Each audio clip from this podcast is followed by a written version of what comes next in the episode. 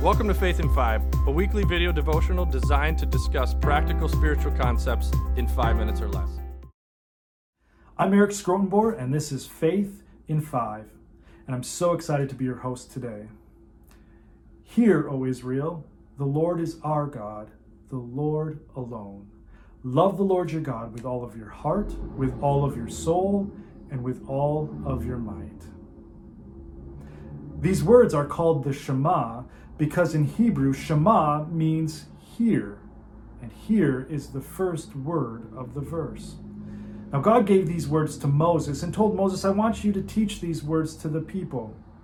I want you to talk about these words when you're at home and when you're away, when you wake up in the morning, when you go to sleep at night.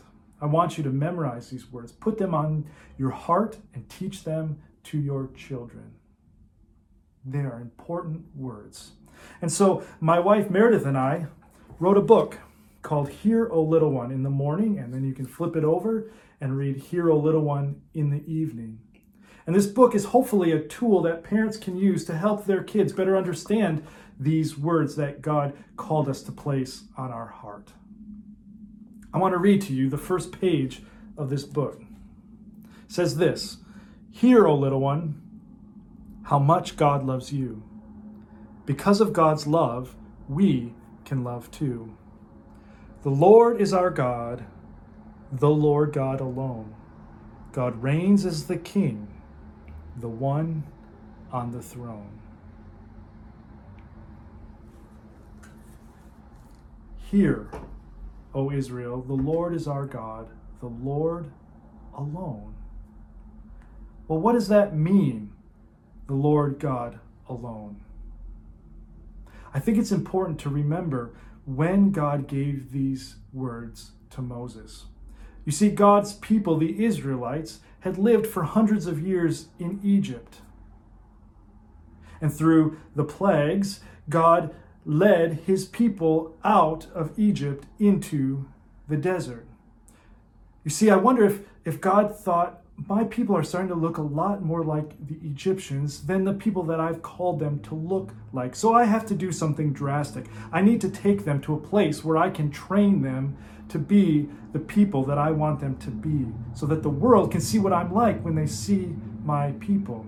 So God takes them to the, the desert and He gives them some teachings that are going to help them become who God wants them to be. And they learn what it means to be a community. And they end up on the plains of Moab, where Moses gives them one final sermon, some instructions as to how to live when they get into the land that God has promised them. And so God says, Hear, I want you to hear these words. I want you to do these words. Hear, O Israel, the Lord is our God, the Lord alone. And I want you to remember that. You see, they just came from Egypt where there were multiple gods. There was a God for everything. And this is what was in their being. This is what they lived. God says, I need to remind you that I am the only God. The Shema is, is kind of like a pledge of allegiance, saying, God, I will worship you and you alone. And I will love you with all of my heart, with all of my soul, and with all of my might. Now, what I also find interesting are the verses that come after this. Let me read them to you. So, this comes after the Shema. This is Deuteronomy 6, verses 10. And when the Lord your God brings you into the land that he swore to your fathers, to Abraham, to Isaac, and to Jacob, to give you, with great and good cities that you did not build, and houses full of good things that you did not fill, and cisterns that you did not dig, and vineyards and olive trees that you did not plant. And when you eat and are full, then take care lest you forget the Lord who brought you out of the land of Egypt, out of the house of slavery. See, God knew God's people God knew that when they got in the land and they had all this good stuff, that they would put that on the throne. God says, No, I don't want you to do that. I am the one on the throne. Now, I think this passage is relative to us. Let, let me read this again to you, but maybe in a little bit different way. And when the Lord your God brings you to the land that he swore to your fathers, to Abraham, to Isaac, and to Jacob, to give you, when God brings you into the towns, into the places where you are now living, in houses, some of you who have built your own house, but some of you who are living in houses that have been built before, but you have the luxury of buying someone else's house.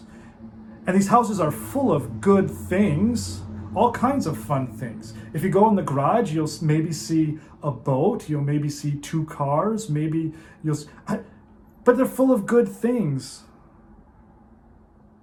and cisterns that you did not. You, you know that faucet that you have where you just have to turn it on and the water just flows? You never have to be thirsty. And you know that button you can push when you're cold and, and the, the heat comes on and in the summer when, when it's hot you can push another button and, and it gets cold you know all those good things and and all those things in your cupboard you have multiple choices of what you are going to eat and you can even go out to eat look at all these amazing things. When you get all this stuff, when you have all this stuff, all these material things, don't forget me. So, friends, I want to challenge you. Are you putting something on the throne? What is it? Are there things in your life that you love more than the God of the universe? Shema Israel, Adonai Eloheinu, Adonai Echad. Hear, O Israel, the Lord is our God, the Lord alone. Thanks for watching Faith in Five. If you like what you see, please like and share. If you're interested in making a donation to our ministry, please click the link below.